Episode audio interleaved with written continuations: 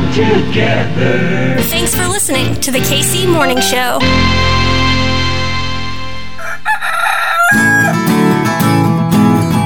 Everything's running smoothly. Yo, yo, yo! Yo! What is going on? My name's Hartzell, and this right here, it's your KC Morning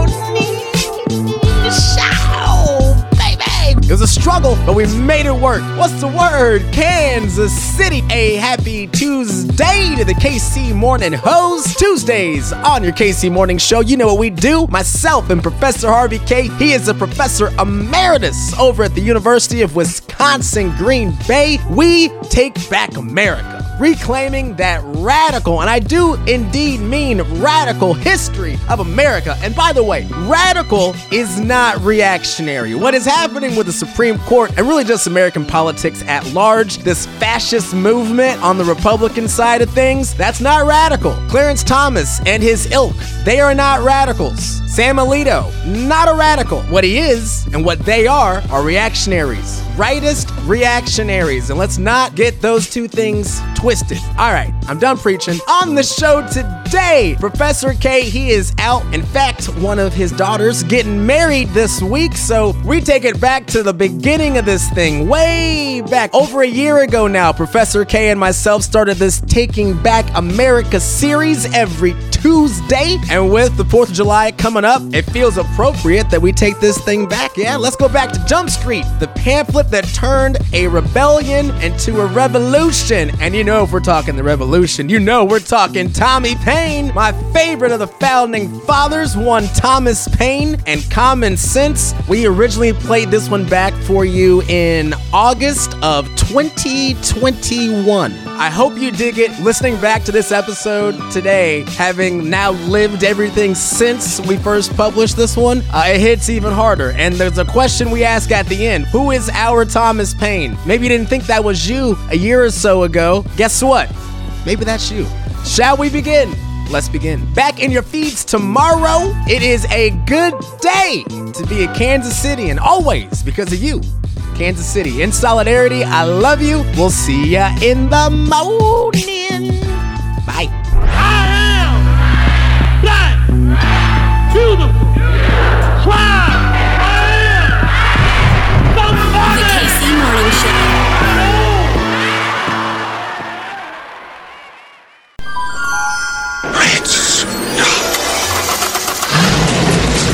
I'm going to Kansas City. Channel 9. On January 11, 1970, victory belonged to Hank Stram and his Kansas City Chiefs. TV9 News special report close up the flood of 77. From the Kemper Arena in Kansas City, Missouri, it's Milwaukee Bucks against the Kansas City Kings. Now, Kansas Citians must decide what happens next. What is to follow the city's Holy Week riots? I am here at the American Royal World Series of Barbecue. Darryl Motley awaits, and the Kansas City Royals are world champions.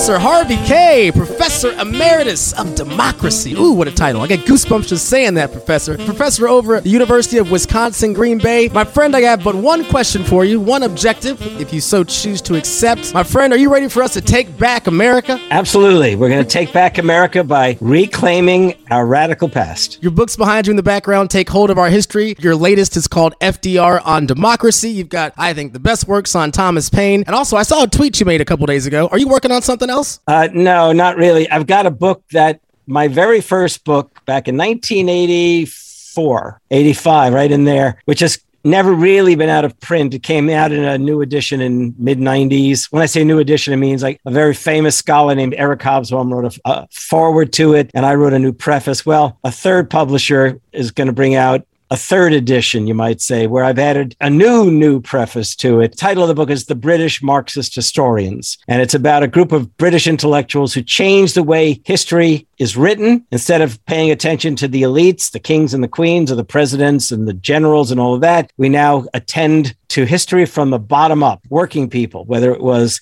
peasants and slaves in the past to workers and women and others in the present. They really were tremendously important in 20th century historiography. I wrote about them. The book has always been successful. Let's put it that way. And uh, it's coming out again. I don't know when. It's going to be either in the fall or early or winter or early spring. There's some problems in the production right now. You know, the pandemic created all these kinds of problems. So I'm curious when you go back and look at history, either you wrote it or someone else, do you get excited, encouraged when you get a chance to update it? Are you disappointed sometimes? I guess based off of what you predicted in the past. How do you approach that? Well, for a start, since it's a group of five intellectuals, by the way, a, a couple of them or more were very, very prominent public figures. E.P. Thompson was the co founder of the European nuclear disarmament movement. Eric Hobsbawm is probably the most one of the most famous. He's passed away not too many years ago. He died in his mid 90s. One of the most famous historical writers of the 20th century. And when I look back and I read what I had to say about them, I, I still feel the same way. I still admire them. But what I do wonder is, was that me writing it? Because my first book sounded more academic than I would write today, trying to show that I really understood the historical arguments and I detailed them. And it's the kind of thing students and other scholars and, and, a lot of other folks can appreciate, especially people on the left. But I read it and I think, boy, was I was I that smart once upon a I'm a nerd for this stuff. I love looking back at our history and seeing how we can propel us forward. Let's, you know, let's take the lessons we learned, good and bad, all of our inclusive history, and let's go be great in the right kind of way. And that's what we're doing on this show every Tuesday. Myself and Professor Harvey Kaye. We reclaim that radical history, but you know, it's not just reclaiming. In fact, you you had to set me straight when we started the interview today. No, it's not just reclaiming something; it's taking it back. We're taking back America. Yeah, and that really is the case. I mean, there are people who wrote these, and we're going to, you know, always introduce the people. But it's important that we take hold of the texts themselves, the words. Let's be put it that way, the words themselves, because it's the words that really declared and then articulated and re-articulated, proclaimed anew the promise of America, going back to the 1770s, then at the time of the Revolution, and we're we're going to take it all the way up to the most recent past. And on top of that, we're going to also talk a little bit about the news of the day because I would be remiss if I didn't get your thoughts and opinions and perspective on everything from the exit in Afghanistan to the infrastructure bill passed last week in the Senate. So we'll save that for the end. We do our Q&A portion, but let's let's dig into common sense. Professor Kaye, you want to do that? Let's start off once again with the fact that Common Sense was written by an Englishman, in fact.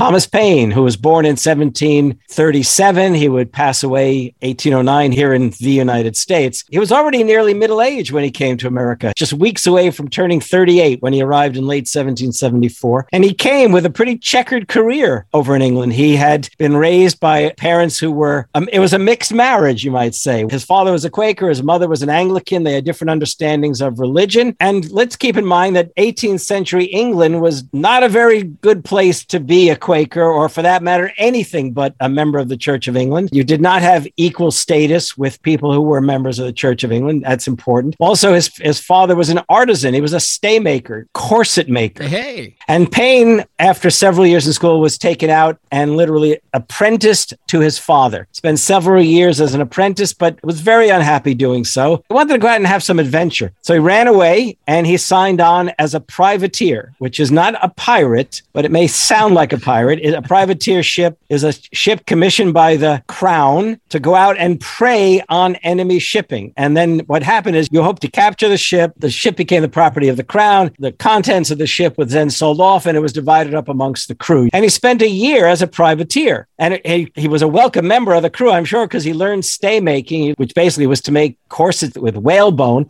So on board ship, he was probably assigned the task when they weren't in battle. He probably had the job of sewing up the sails, you might say, after battles. Came back to England and he had a really checkered career. As I said, he spent nearly a year in London satisfying his intellectual curiosity, going to lectures, attending conversations in coffee shops and in taverns. Only members of the Church of England with a certain status in society, you had to be a male, of course, could go to university. So for young artisans of his sort, if you had an intellectual curiosity, you were going to go to coffee shops and taverns to hear the lectures by other artisans. And he was interested in astronomy, geography. I mean, he, he was actually a very, very smart and very hungry for ideas kind of guy. He learned a great deal about what's called natural philosophy. We would call it the philosophy of science today. And he probably developed fairly sort of, you know, what we would today call progressive ideas. In those days, they would have just called it sort of nonconformist ideas. And then he set himself up because he was running out of money from his shipboard time, set himself up as a staymaker, but it was a bad time to try to make a living as a staymaker. And then to add to the tragedy of the moment, he fell in love. He and his his beloved got married. She became pregnant and she died in childbirth. He was devastated, but he, he went home to his parents' place and decided to study up to take the excise officer's exam. In other words, he was going to turn himself into a tax collector. That's what his late wife's father had done, and it would have provided a dangerous but a steady income. He passed the exam and he was assigned to patrol the coast on the eastern shores of England, which was dangerous. There were a lot of communities that made a living literally by, you know,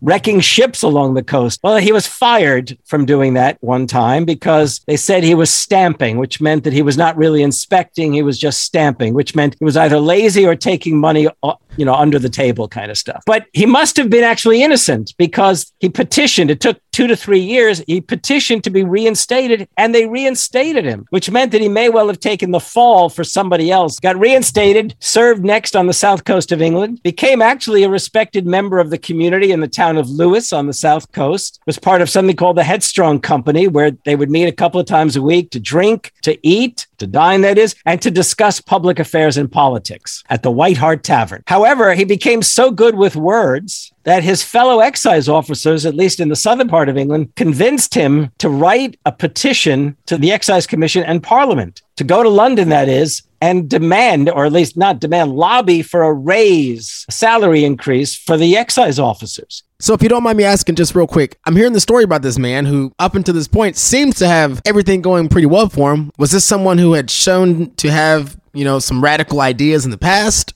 Nothing that we know of. He never really became known as a public speaker. This was sort of at dinner table conversations. He was good with words. In other words, so he was never an orator, but he could write effectively. The best proof of how good he was with words is that every week they would give the book, the minutes of the meeting, they would call it, to the person who performed the best at dinner. And his name was in the book more than most people. So it must have been the case. They really admired his way with words. So he goes to London and he spends all too long in London petitioning the Excise Commission and Parliament, trying to get a raise. Eventually, they not only realized he had left his post, and that someone had been covering for him, but also that he was doing it illegally. And they sacked him again. This time he's finished. Now he's in his late 30s. Now, the interesting thing is the good that came of his being in London is that he met a lot of very important people, the most important of whom for his life and for history is he became good friends with a regular resident of London, Benjamin Franklin. And Franklin encouraged him to go to America, to start over in America. And he gave him a letter of introduction. And Paine sailed for America in September 1774, arrives in November. He had had a terrible voyage. He was ill most of the time, really, at times deathly ill. And when he comes off the boat in Philadelphia, he was brought off on a stretcher and he was taken to a boarding house. And it took a few weeks for him to recover. And he quickly set out to, to discover America, which meant to walk around Philadelphia, which at that time was one square mile, a population of 30,000, but it was the most dynamic city in the American colonies, the British colonies.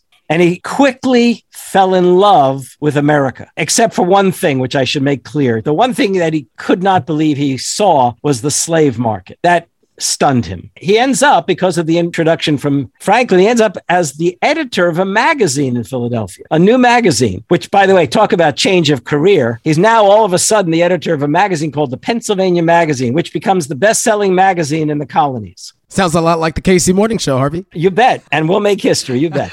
so Paine, he wrote a lot of pieces. And in these pieces, he celebrated America. I think he felt like he had died and gone to heaven because he'd been so ill. And now he was in a new world for as far as he was concerned. He marveled at certain things. Okay, he was he was horrified at the, by the slave market, but he marveled at the ethnic and religious diversity of Philadelphia. I mean, seriously, you had people from all over Europe and the Americas, number one. You had people of every faith imaginable in the Atlantic world. And he just marveled at the fact that, in contrast to England, where there was, you know, religious persecution, keep in mind, Pennsylvania was a freer colony for religion than most of the uh, most of the other colonies at the time. But he just marveled at it and he started writing in celebration of the possibilities of America. And one of his first important pieces was also a call to end slavery in the American colonies. And in contrast to some others who would have said, okay, we end slavery and we place these Africans on ships to send them back to Africa. Paine said, no, whites have an obligation to educate these folks and afford them opportunities, maybe lands in the West. He actually said maybe lands in the West to help defend the West against Native Americans, but that's neither here nor there right now. He is quickly discovered by Benjamin Rush, who's a prominent young doctor, a radical in the Continental Congress. And Rush and he meet regularly at a coffee shop, and Rush encourages him to write about the possibility of America separating from the British Empire. Now, this is important. Paine didn't immediately become a radical. He was astonished and he fell in love with America. But it was Lexington and Concord on April 19th of 1775 that pushed him. He pushed him into the, the ranks of the patriots, you might say. And that's when Rush is able to persuade him to start writing what comes to be called common sense. Hey, my name's Hartzell. When we come back, more from myself and Professor Harvey Kaye as we take back our common sense. It's your KC Morning Show. See the pigeons bless the statue. Crown of stone wins no respect. Showing neither fear nor favor. Heart of stone deserves neglect. Here's to Tom Paine, the hidden story. Time will proclaim the rights of man. Here's to Tom Paine, true England's glory. Never a better born Englishman. Never a better born Englishman.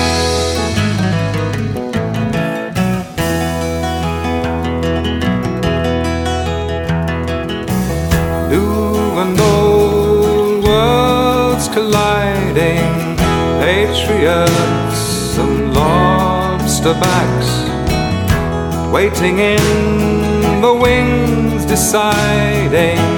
Time conspires to blur the tracks. Here's to Tom Paine, the hidden story.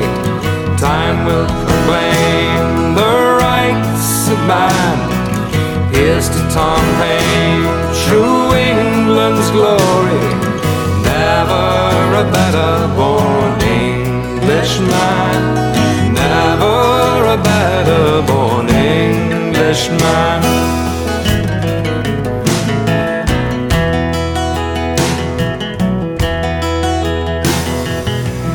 Talk about age of reason, grind the tyrants into dust. Loud will be the cries of treason from ones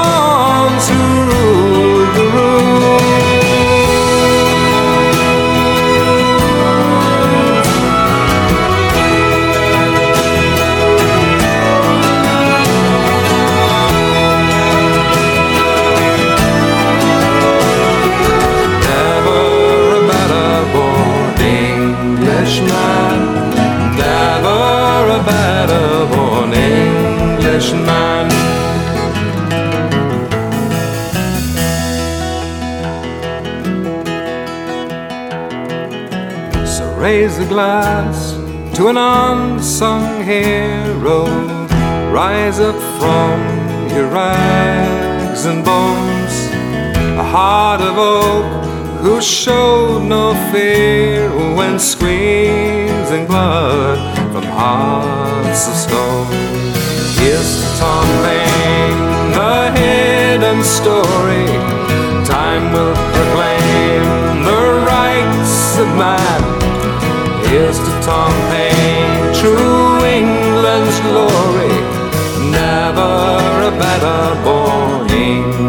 Englishman, never a better born Englishman. Here's to something.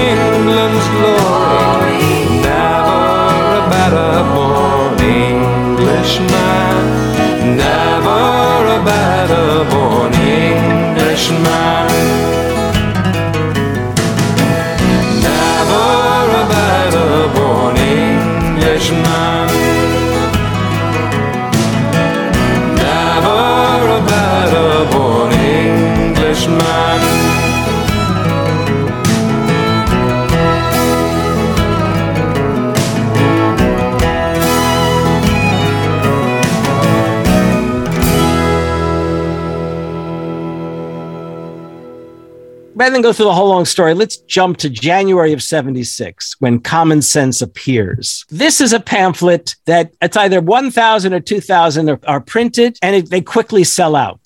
And in the course of that spring, 120,000 will be sold. In the course of the revolution, possibly a half a million will be distributed. I think I said to you last time, Paine took no royalties from the pamphlet. He said all the monies should be used to buy mittens for Washington's troops. Now, what is this pamphlet that it took off? What, what made it so revolutionary? Okay, for a start, Paine was really impressed by how Americans had already thrown themselves into a rebellion in the course of 1774 into 1775. A rebellion in which they were demanding that their rights as British subjects be recognized. No representation, then no legislation. That Parliament should not be able to legislate on behalf of the colonies since there was no American representation representation in parliament. In Boston, it was called no taxation without representation, but it really was no legislation without representation. So Paine is astounded by how Americans have already risen up and all but thrown out completely British authority. But what he can't believe is how is it possible they still think of themselves as British, fighting for the rights of Britons? And what he does in this pamphlet is he holds up a mirror, you might say,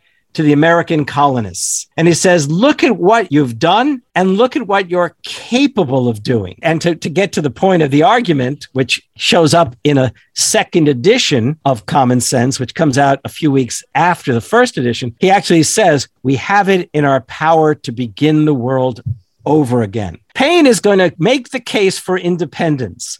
But Paine would later make this clear. If it was only a question of independence, it was not worth pursuing. Not worth pursuing. It had to be a matter of establishing an unprecedented political order. In other words, you have to get rid of the monarchs. You've got to get rid of the aristocrats. You've got to abolish any kind of hereditary succession. And what he really argues, even though he never uses the word, he's arguing for the creation of a democratic republic in the colonies. And he even opens common sense. If anybody has a copy with him, he says, the cause of America is in a great measure the cause of all mankind. He doesn't see this as a struggle for American rights. He's really saying this is a struggle for human rights. Okay. He wants to make that clear. And then he goes on, and this is interesting, makes no reference to the question of an empire or independence. He opens up with a statement, by the way, that libertarians on the right and anarchists on the left both madly embrace, you might say. The sentence goes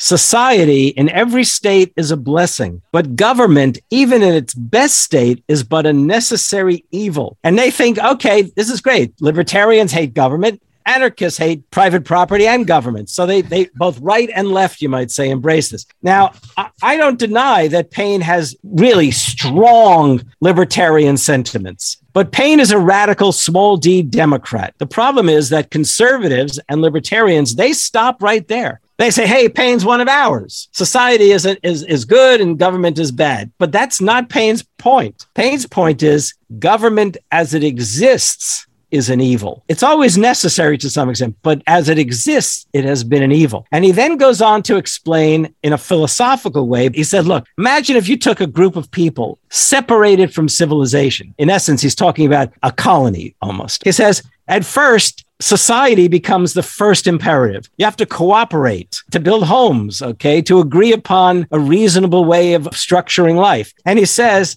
and then he says, well, but in time, you know, in time, the community is going to grow. And the fact that the community grows, look, we're not all saints. We're not all angels. We have to decide are there going to be any kind of rules that are going to govern our behavior? But notice what he does. He doesn't say, and they elect a king. The imagery is absolutely gorgeous when he what he says. Some convenient tree will afford them a state house. In other words, imagine a giant tree. Under the tree, the members of the community will gather. Some convenient tree will afford them a state house, under the branches of which the whole colony may assemble to deliberate on public matters. What he's getting at is not only is sociability natural for humanity, but so is it's almost as if people have democratic instincts that emerge out of that sociability. So Paine is talking to Americans not about separation or independence. He's talking to them about enabling them to see what they've already done. Because when they threw out British authority, they organized committees to regulate economic affairs and public affairs and other aspects of colonial life. And what he's showing them is look, you've already indicated that in a way, this is a struggle not about the rights of Britons. This is about democracy. So, in essence, he's holding up a mirror to what they're doing. And in essence, he goes from there. He then goes on to take apart, utterly take apart the British government and constitution, utterly. And then he goes on to, to make a mockery of the whole idea of kings, of monarchy. You know, he says along the way, the best proof of the, mo- of the mockery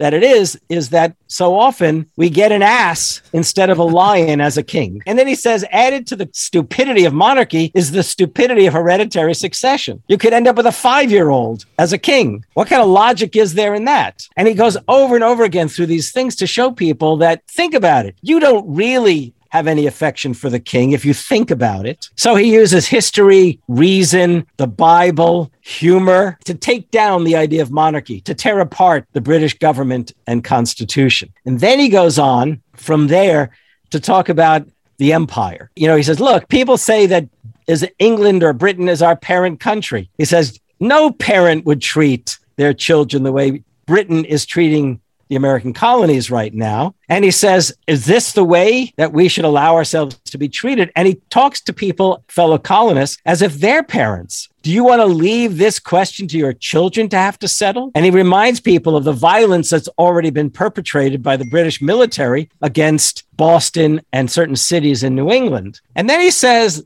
you know, Let's lastly ask ourselves are we really English? Are we British? There are people here in the colonies from all over Europe. And he says, think about it. When two of us, I'm paraphrasing, are overseas, we see each other as Americans. So we need to recognize that we're not British. We're not British colonists. We are Americans. What he's doing is he's equating uh, the recognition of being an American with a recognition of Making the World Over Again. My book title is Thomas Paine and the Promise of America, the one I published in 2005, which I will say, as Thomas Paine's Common Sense was kind of a love letter to America, my book, Thomas Paine and the Promise of America, is my love letter to the United States. But he says in the third part of the pamphlet, it's only a pamphlet of no more than 50 pages. The sun never shined on a cause of greater worth. That's what I wanted the book to be titled. But the marketing people told my editor, he can't use that title. It's too long. Nobody will remember it. So we took what I had as the subtitle, Thomas Paine and the Promise of America, and we put it into the title. So I didn't get that title, but Paine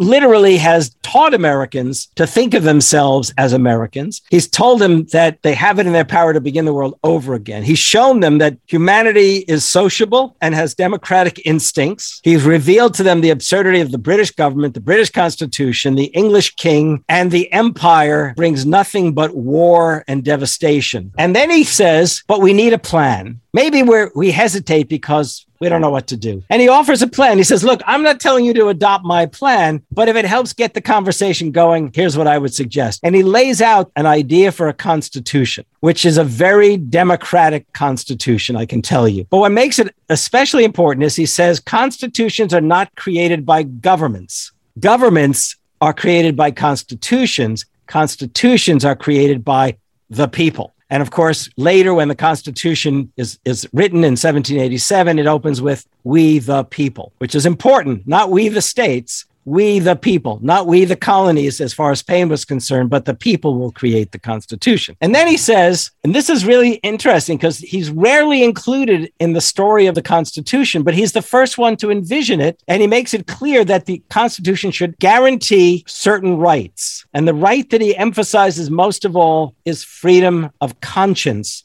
That is freedom of religion, freedom of worship. And he says, basically, he calls up to five times for separation of church and state. What he says is the only role for religion is to make sure that people get to practice it as they please. Other than that, there is no role for government in religion. He's utterly hostile to the idea that exists in England of a state religion. And he proceeds, and he really does make a very strong argument, an idea of democracy, and for an idea that the new nation should be an asylum for mankind. Now, there are things that he has left out. He left out the call for the abolition of slavery from common sense. And most people imagine he did so because he was afraid if he issued the call that the southern colonies would never embrace the idea of the revolution because of the slaveholding. And by the way, people in the South, some of the most important slaveholders, not all of them, but some very crucial slaveholders, would never forgive Paine for having called for an end of slavery, as he did in that essay article he wrote on African slavery in America. So he then realizes, of course, that it's going to take not only this disabusing Americans of their affections for the king, their their attachment to Britain, their belief that you need the empire to protect them. Now he's got to persuade them that they can do it. I mean, let's face it, the British Empire was the greatest empire in human history in some ways, had the strongest navy in human history. How could the colonists ever imagine beating the British Empire? Well, he persuades them by telling them, look, we've got a great coastline, we've got a lot of resources to build a navy. And he's telling them that we can do it he captured the imagination. What he realized was that he wasn't telling them he wasn't telling them anything they they didn't know. What he was doing is he was making their sort of underlying knowledge more manifest. He was making them see by his words what they were capable of doing because look what they had already accomplished. And then he also persuaded them that they they were obliged to do it because they should not leave that moment to their children to have to pursue and that history demanded action now that the time was just right. And Washington actually was astounded at the impact of this pamphlet. He didn't know Thomas Paine. He wasn't even in Philadelphia. He was up in New England with the army. Next thing he knows, everybody is reading Common Sense. It took off like bam, just exploded onto the scene. He actually wrote one of his lieutenants. I think it might even have been a man who was officially his secretary, but who was at that time down in Philadelphia. And he wrote to him and he said, This pamphlet, Common Sense, is working a wondrous change in the minds of men, his men. And what he meant by that is he had never come out in favor of independence, Washington. Here he is leading an army. And even in January and February of 1776, whenever he and his officers were having dinner, they would toast the king, even as he was fighting the king's army. And now he sees the men are persuaded to think about independence and democracy. And he, like many others, realized that this was the opportunity. It spreads like wildfire, the argument. Communities and towns and cities are sending petitions to Philadelphia to the Continental Congress to entertain the idea and consider the idea of declaring independence. So between January and July, that movement has begun. We know that in March and April and May, it's being drafted, and July 2nd, but it's signed, you know, they named July 4th as the official date, a declaration of independence appears. Now, I want to go back to something. I, I want to make something very clear. The response to common sense was tremendous enthusiasm. It also created tremendous fear among the Tories and loyalists, those who did not want to separate, and even those who were sitting the fence. Look, the most radical figures in Congress had never come out publicly and called for independence. And I, here's a funny thing, and this is what they were afraid of the elite, whether they were radical or not. John Adams bought three copies of Common Sense as soon as it appeared in Philadelphia. He didn't know who wrote it. He kept one for himself and sent two up to New England to his wife, Abigail, for her to send to another person. Abigail sent John a letter and said, I am charmed by the sentiments in this pamphlet. She might even have imagined that Adams had written it. Adams writes back and he says, to make it clear, I'm not the author of this pamphlet. He actually says it's too manly a pamphlet for me to have written, meaning it was too courageous for him to have written. And she then sends another letter. She makes it clear to John this is where the famous line that Abigail writes, having read the pamphlet Common Sense, this call for revolution, she says, basically, I'm telling you now, you and your comrades at the Continental Congress, remember the ladies. And what's missing in a lot of people's memories is the fact that her next line is, and if you don't remember the ladies, we may have to come down to Philadelphia and make a revolution of our own. It's got a certain sexual tension and political tension in it. Adams writes back to her and says, Not you too, the greatest tribe of all, artisans, farmers, everybody is demanding radical change. This is something that frightens the elite, even the radical elite. It's one thing to call for independence that they were eager to have someone do. They weren't calling for a democratic revolution, which is what this was spurring. So, Thomas Paine, here's the thing to remember. First of all, it's a call for independence. Second of all, it's a call for the making of a democratic republic. And third, it endows American life with revolutionary purpose and promise. It's more than the likes of Adams himself might ever have wanted, but it happens. And I think of common sense really as a, in some ways the the first of the founding documents. It's the argument that changes a rebellion. It changes it. It turns the whole American story into a revolutionary one. And I I just love those words. I would tell everyone go out and make sure you have a copy put it bedside, as many later radicals did all the way through American history, and read it every so often. It will remind you of what it means to be an American, that to be an American is to be a radical. The language may seem a little archaic, a little bit, but if you read it soberly, no, don't read it soberly. What the hell? Most people read it aloud over a beer or a brandy. You might as well do that too. You'll also feel like it's a letter from an old friend, a letter from, you know, more than 200 years ago, but a letter from an old friend. Intimate, but it's also revolutionary. It's radical. It's also inspiring. What's our common sense moment? I mean, the last 16, 17 months, that's been nothing but a mirror seeing the working class, the poor, take the brunt of all of it. COVID gave us that Lexington and Concord moment. How do we take that and use it like the Thomas Paines of the day? How do we use this momentum to make this moment that we are in a movement like they turned that rebellion into revolution? Well, let's face the reality that we have yet to find our own Thomas Paine, which is why I say to people, You've got to read Common Sense. You know, there's the follow up pamphlet. The rebellion did turn into a revolution. The British sent an army of 32,000 men into New York Harbor to try to destroy the revolution. And they were, they were like moments away from doing it. So it's the winter of 1776 on the verge of 1777. And Paine is with Washington's army. He is now, he and Washington have now met up. He is now in Washington's own camp. And they're retreating from New York. They've come across to Fort Lee, New Jersey, which is where Paine and Washington have their first meeting. And the retreat across New Jersey is terrible. It's winter snow covered. Most of the people of New Jersey are actually Tories. And to add to the tragedy of all that is the fact that Benjamin Franklin's son is a Tory and he's the royal governor of New Jersey. One evening, Washington possibly, or one of his generals, Nathaniel Greene, Washington basically says to Paine, it's time to pick up your pen again. He's already been writing reports back to Philadelphia, but now he says, we need another pamphlet. Whereas a later poet would say, the sword of Washington would have been wielded in vain if not not for the pen of Paine, something like that. So Paine sits by the campfire and he begins to write on a drumhead the new pamphlet. And some people even imagine he's getting words from the soldiers who are surrounding him. Paine may or may not have had to, but you can imagine the imagery the fire, the cold. And Paine's first line will become one of the most famous lines in American history. Every single coach who is losing at halftime, regardless of the sport, has probably at some point said this to his men or women, his boys or girls. These are the times that try men's souls. And he goes on, he says, by the end of this first paragraph of the crisis papers, he says, but the more trying the struggle, the more glorious the triumph. I, am looking for my copy of of the crisis so I can really do it right. You know what? Maybe next time we meet, I'll read that to start off our discussion. But let me just say that Paine writes 13 of the crisis papers through the revolution. Every time Washington's troops need a morale boost, Paine is there with a new pamphlet. I gotta believe the 13 is not uh, that's not it's not accidental. It's not accidental. In fact, he actually wrote 16, but what he, he wanted to make sure he only wrote 13. So what he did is he titled the other three without numbers, a supplementary piece, because he wanted the 13 to represent the 13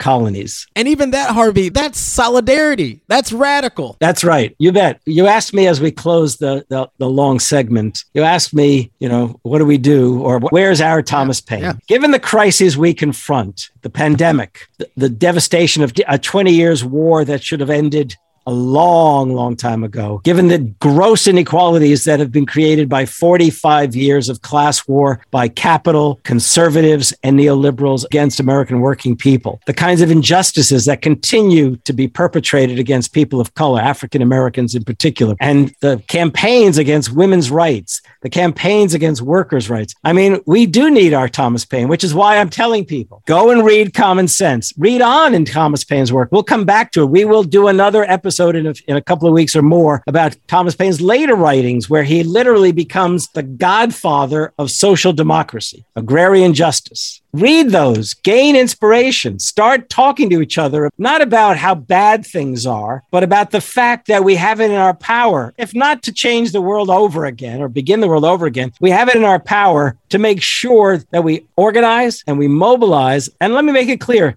the whole idea, well, we ought to be out in the streets, undeniably, but that's not in itself organizing. Organizing requires organizing, not simply mobilizing. It requires organizing. You're in Missouri, over there in St. Louis. Cori Bush wasn't the first time she ran to try to take that seat. She ran, what, twice and won the second time around. And she's now the voice and the person who sat outside the Capitol building demanding that the Biden administration, that the Congress enable the Biden administration to extend the moratorium on evictions. I mean, that's proof that we can win. And next time we're going to go to the Declaration, I believe. To the Declaration we go. Professor Harvey Kaye, we're going to do the Declaration next week. You bet. Reclaim the Declaration, both from those who reject it because it was written by a slaveholder, and all the more we're going to lay claim to it because conservatives read it wrongly. We're never going to ignore the exploitation and the oppression, the tragedy and the irony. But let's be clear about it. Our task is to remind ourselves why we are so anxious about America today. It's because deep down, we actually do believe in the promise of America. Our task is to make manifest that promise as a, something to rally around and demand action. That's what Thomas Paine would do. What would Tom Paine do to spread a little common sense? What would Tom Paine do? The problem's so immense that a shout passed mouth to mouth around the world. Protest and survive.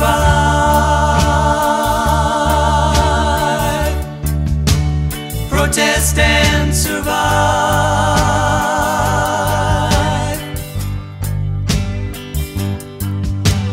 Want to be a pamphleteer in the name of Tom Paine's rights of man.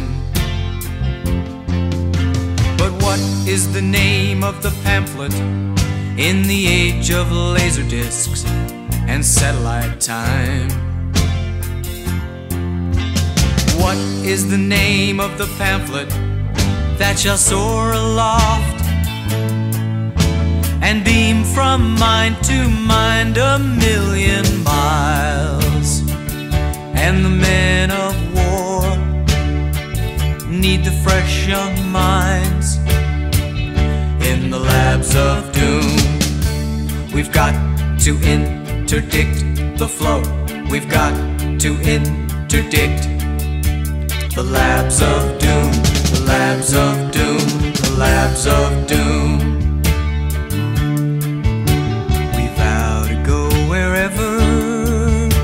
The malinformed are dragged aboard the ships of death on a dirty sea. That a shout passed mouth to mouth around the world. Protest and survive.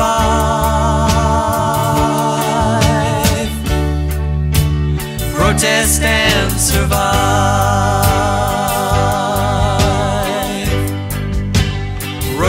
And survive.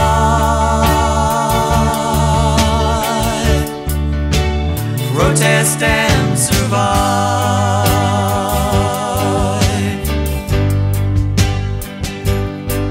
There'll be times when the struggle shall falter in a whirl of ink and stupid strife.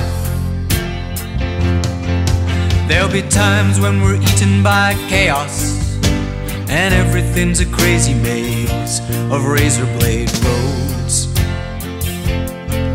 There'll be times when we'll have to let it go and walk away to heal. Pull on the headphones, listen to Bach by the garden wall. And you don't wanna sew a quilt of guilt, lace of grace, lace of grace, lace of grace.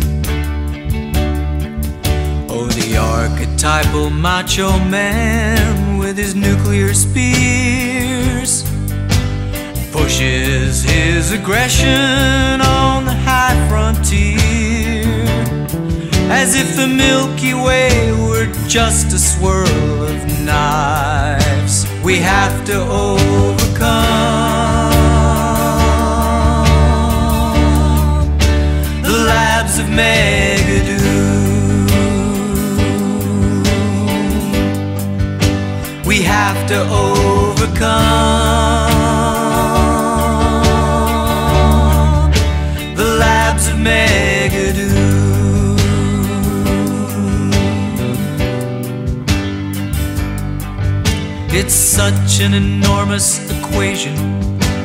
To dance while others moan in pain. But we're never gonna find any answers until we make that simple word. It's such a simple word. It comes in simple parts.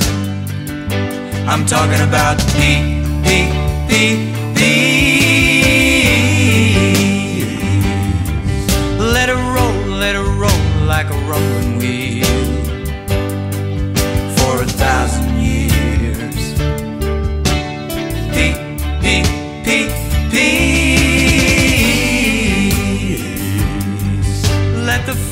justice float down and rest on the shining scales.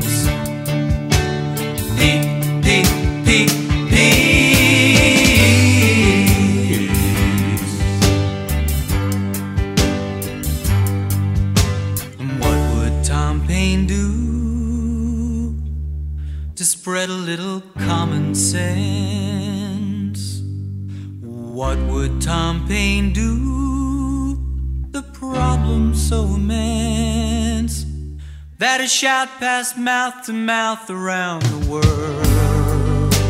Protest and survive.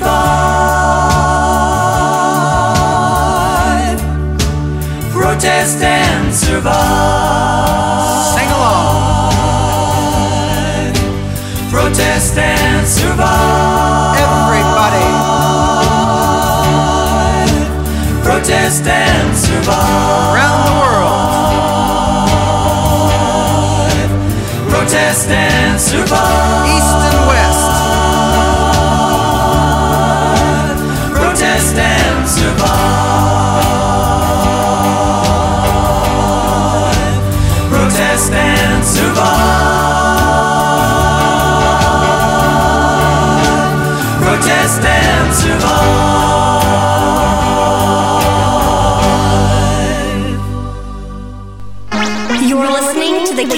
KC Morning Show.